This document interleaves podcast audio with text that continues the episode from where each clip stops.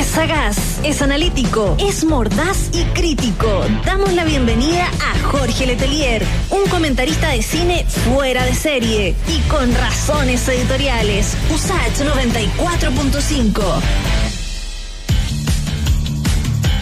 Saludamos a las 6 con 40 minutos Cinescopio. La sección de don Jorge Letelier. ¿Cómo está, Giorgio? Muy bien, Freddy, ¿cómo estás? Bien, bien. ¿Qué- ¿Cómo se viene el fin de semana? Le gusta su nombre, ¿no? Cinescopio, está bonito. Sí, es que me suena sin estetoscopio, entonces me creo médico. Ah, ya. Muy bien. es que ustedes están.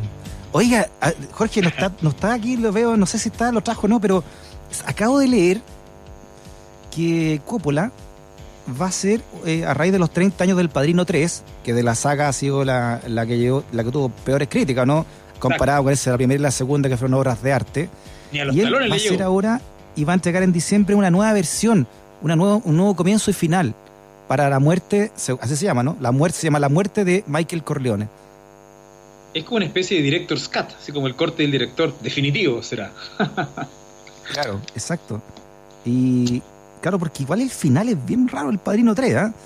Dice acá Sí. en cinemanía.es, dice ya que la restaurada Francis Ford Coppola ha modificado el Padrino parte 3 con nuevo comienzo, un nuevo final, cambios en algunas escenas, planos y música y se podrá ver en diciembre. Y luego de eso, de que se vea en diciembre por algunos cines, imagino con estas ventas eh, para verlo en la casa, se va a subir a, la- a las plataformas. Y también dice acá una nota que, bueno, esto es con Mario Puzo también lo, lo quería, digamos, que nunca quedaron muy conformes con, eh, con la versión que obligó la productora a hacer del Padrino 3. Y se va a llamar así, ¿ah? Se va a llamar eh, Mario Puzo, el, el padrino de la coda del padrino de Mario Puzo, la muerte de Michael Corleone. Ese es el nombre que le pusieron eh, a esta parte 3 nueva y remozada.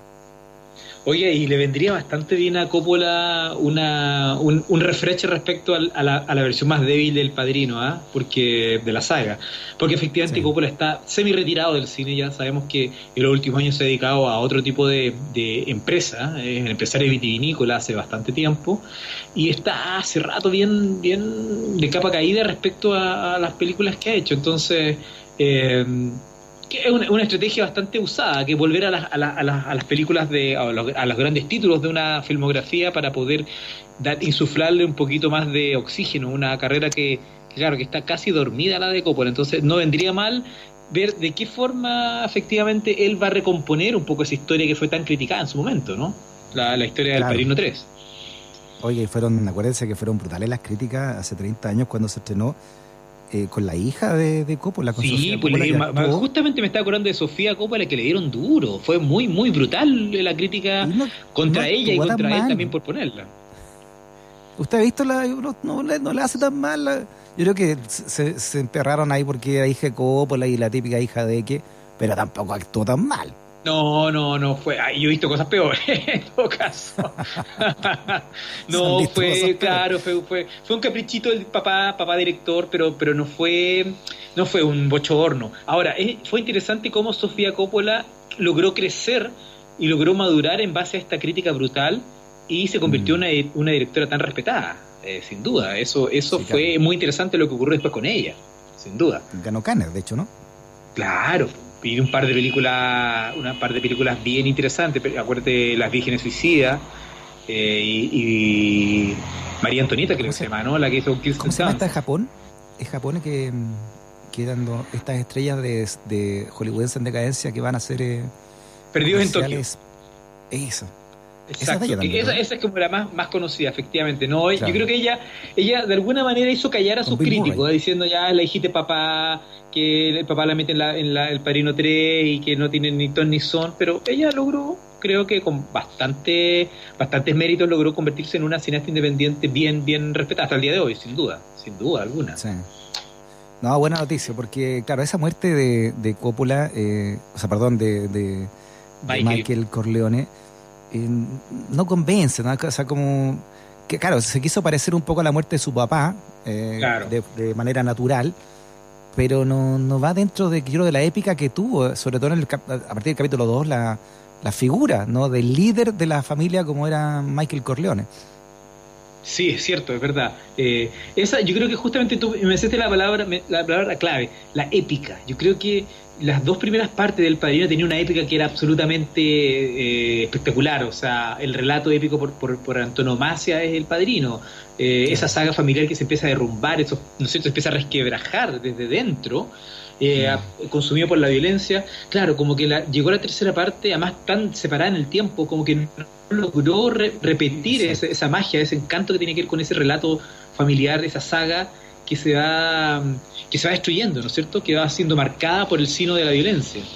No, no, no llegó a ese nivel de intensidad, efectivamente. Exacto. Y, y, lo, y lo blando también que se va poniendo de carácter, ese, el personaje de, de Michael Corleone respecto de lo que nos venía enseñando y además, creo que queda mal. Está la, criticando como la, los, los patúos.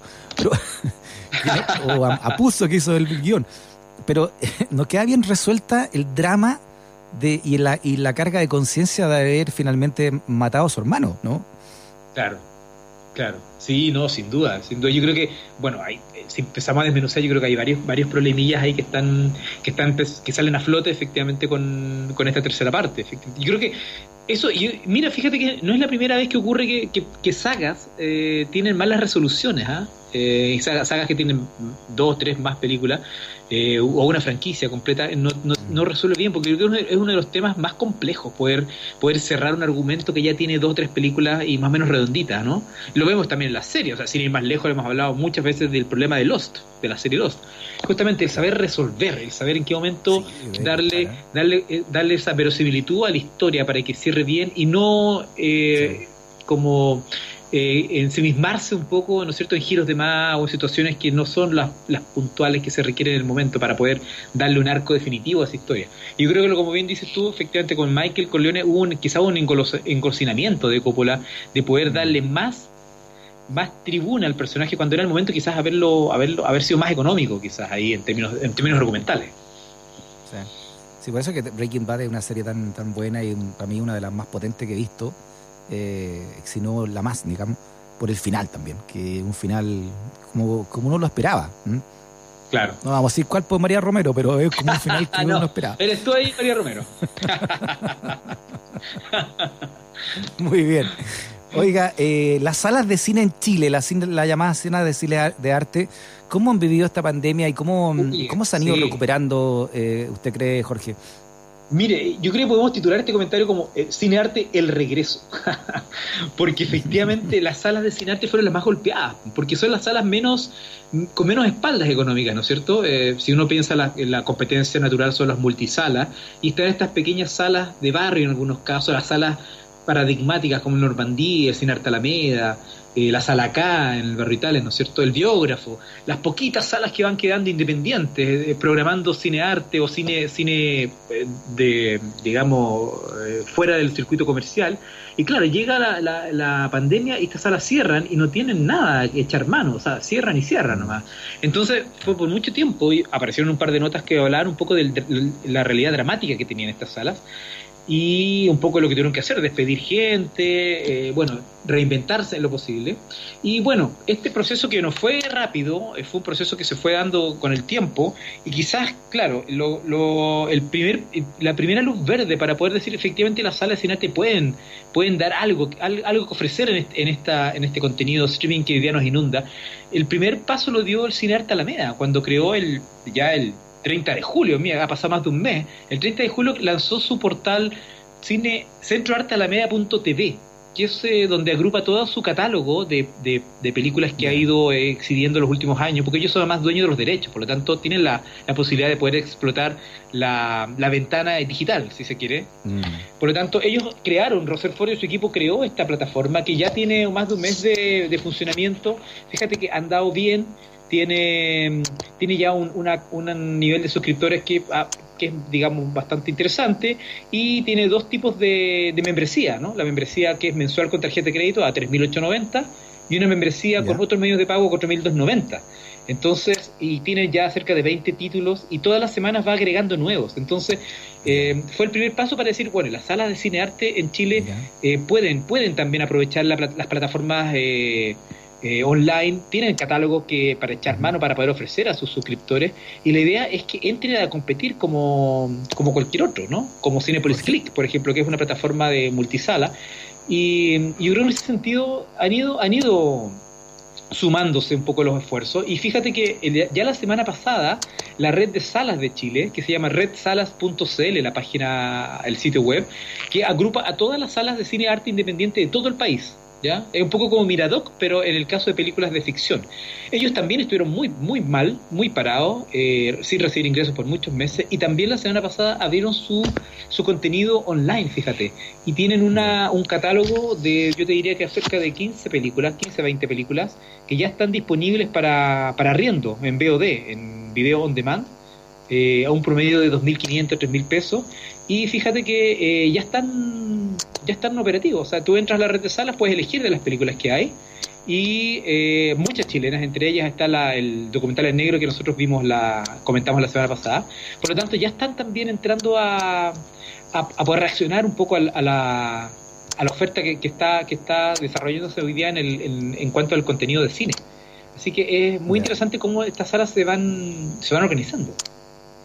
Sí, yo le iba a decir una, un premio un premio a la constancia de, de Roser Ford y el equipo no de todo el cinearte de Alameda.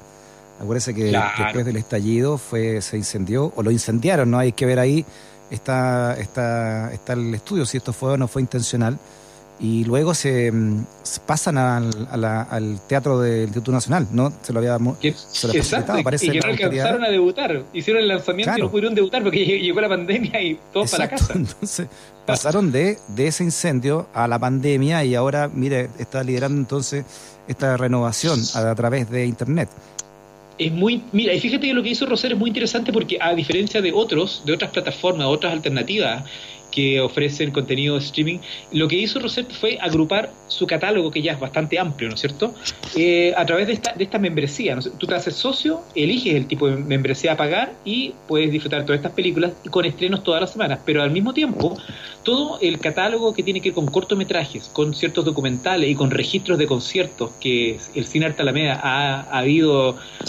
juntando, digamos, en su catálogo a través de los años, están, están a disposición gratuita del, de los... Eh, de los eh, televidentes espectadores. ¿ah? Así que eso es muy interesante también, que no todo es el consumo, el, arriendo de las películas, sino que también hay contenido gratis. Perfecto. Oiga, hay una lista acá de, de, series de Netflix en la tercera, como para recomendar. Yo no sé, no sé si usted está de acuerdo, lo voy a leer alguna. ¿ah? Eh, por ejemplo, El robo del siglo, que está, que está inspirada en un hecho eh, verídico que ocurrió en, en Colombia y vuelve a juntar a la, a la, a la dupla de Andrés Parra con, con el primo que tuvo cuando hacía de Pablo Escobar, su primo, Gaviria. ¿Se acuerda el primo de... Sí, el actor claro que, sí. Ya, se juntan en esta serie y entonces hablan de este... Está entretenida, yo la vi. Ya, es una serie como de seis capítulos. ¿Usted no la ha visto? es, buen, es buen actor el Andrés Parra, ¿eh? es muy buen actor. Es bueno. De hecho, era, fue lo mejor del presidente. El personaje que hizo de Jadwe, lejos lo mejor. Está muy bien ahí, muy bien. Claro. Y, esta tiene que haberla hecha después de Jadwe, porque es como, es como una mezcla entre Jadwe y, Pablo Escobar. en los gestos que hace. Y está más flaco, porque no terminó como terminó como Jadwe, al final más flaco. Claro. Esta serie, el rol siglo, está bien, está bien buena, o sea, está entretenida. Eh, además que como cada vez que le ponen eso como que inspirada en hechos reales, como que le da un toque igual, ¿o no? claro que sí. Tiene, tiene otro recomendado también, ¿no? De serie. Sí, tiene Bonding, por ejemplo. Alabada y criticada por parte iguales, Bonding gira en torno a una sociedad muy particular. De un lado, Tiff, una estudiante de psicología que trabaja como dominatrix por las noches, y del otro, su ayudante y antiguo amigo de escuela, Peter, ¿no? un chico gay que ahora está explorando los límites de su sexualidad y se trata de la tercera. También está de Eddie, que es como dos amigos. De notable serie sobre el jazz eh, ah, en Francia. También en un club de, un club de jazz en, París. Gran serie. Muy, muy buena. Ya. Los atormentados propietarios del, de, este club que se llama Eddie. ¿ah? El Eddie Club. Alias Grace. También la están recomendando acá, de Netflix. La, Esa historia de, ya, es una serie como el 2018, sí. Exacto, una joven condenada a prisión perpetua por doble homicidio en Canadá del siglo, del siglo XIX, a fines del, de los 1800. Esta, esta serie Alex Grey está basada en una novela de la misma autora del cuento de la criada, Margaret Atwood. Eh, y un poco la mano va por ahí también, ¿ah? Sí, es bien interesante. Yo, yo, la vi, yo vi los primeros capítulos, es bien, bien interesante, sí. Muy bien, ahí está una, una serie para ver si, si, la, si Oiga, después las comentamos. Se nos quedó un- una sala de cinearte de- fuera de la- del, del comentario, de, de oferta cultural, porque, porque ¿sabe quién es la que también se sube a partir de hoy? Justamente hoy jueves, también se sube la oferta online, el viejo y querido Normandí. No le puedo creer. Así es, señor. A partir de hoy, a, a través de su distribuidora, porque usted sabe que el cine Normandí tiene una distribuidora que está eh, gestionada por el, por el gran Alex Doll, in- infatigable distribuidor de cine, eh, la, distribuidora Arcadia Films, que es la que provee de películas al cine Arte Normandí, a partir de Ya. hoy tiene oferta de películas en su, en su página, arcadiafilms.cl, a través del sistema VOD también, video on demand, o sea, arriendo de películas. Y partió hoy día con cuatro películas de su catálogo, fíjate. Una película que se llama La Siembra, el documental Ya. El Bosco, El Jardín de los Sueños, la película italiana de Paolo Barsi, Noche Mágica, o sea, Noti Magiche o Noche, Noche Mágica, y una película que usted debería ver sí o sí, que se llama Leto. ¿Cuál? Una película rusa que se la comenté el año pasado, pero no me, tiró, no me pescó ni en bajada. Leto es una película sobre un rockero real que existió en la Unión Soviética en los años 80. Ah. Es una película sobre rock e iniciación. Es extraordinaria, pero extraordinaria. Es de ¿Y lo mejor que yo vi en el 2019 en cines. Leto. En el Igual hay que meterse en la página. La página se llama arcadiafilms.cl. Ahí están, están estas cuatro películas. Un- Uno pincha la ventana VOD y están las cuatro películas eh, a disposición para la gente que quiera ver por un, por un valor que es bastante asequible. Si no equivoco, son 2.500 pesos por película el arriendo. 2.500. Bastante Oiga, asequible. contarle, contarle a las nuevas generaciones que el cinearte nor- en Normandí fue el primero que tuvo ese rótulo, ¿no? De cinearte. Claro. O uno de los primeros, no sé. Cuando estaba ahí en la Alameda, ¿no? Mira, donde está, donde está ahora el, cine- el centro de Arte Alameda, Claro. antes había un Exacto. edificio antiguo con una, con una tremenda cornisa, ¿te acuerdas? Gigante, donde ponían estos carteles con las películas, y de ahí donde uno veía todos los ciclos de, bueno, Berman, Chaplin, Fellini. eh, estamos hablando de los 80, cuando afuera había protestas y, ¿Usted fue? y uno adentro se refugiaba en el cine. Usted fue a eso, me imagino, a esos estrenos, ¿verdad? Sí, por supuesto. Bueno, Está en el grupo de riesgo. Cuando, cuando el, Normandí cerró, cerró su, su temporada en la Alameda, quienes hicieron Sí. una performance afuera del cine fueron las yeguas del apocalipsis. po. O sea, Claro, Pedro Lemebel y. Francisco Casas. Exacto. Ellos Y hicieron una, una calle. Tarapacá, y y después después de se Normandí se fue a el calle Tarapacá, ¿no? donde está ahora. Mm, muy bien. Lo- los tatitas tenemos que terminar el comentario. Oye, sí, así, y así que le recomiendo porque te a ti te va a encantar Leto, una película de rock y Ya. en la Unión Soviética, así que en blanco y negro, un blanco y negro precioso. Así que véanla por 2.500, tiene estas cuatro películas para partir, pero Cine Arte Normandí también se sube al carro del online. Perfecto. Don Jorge Letelier, abrazo grandote, que tenga un gran fin de semana. Igualmente, Freddy, que estés bien. Abrazo a todos. Chao. Que nunca te discriminen por razones editoriales. Radio Usach 94.5, el dial de un mundo que cambia.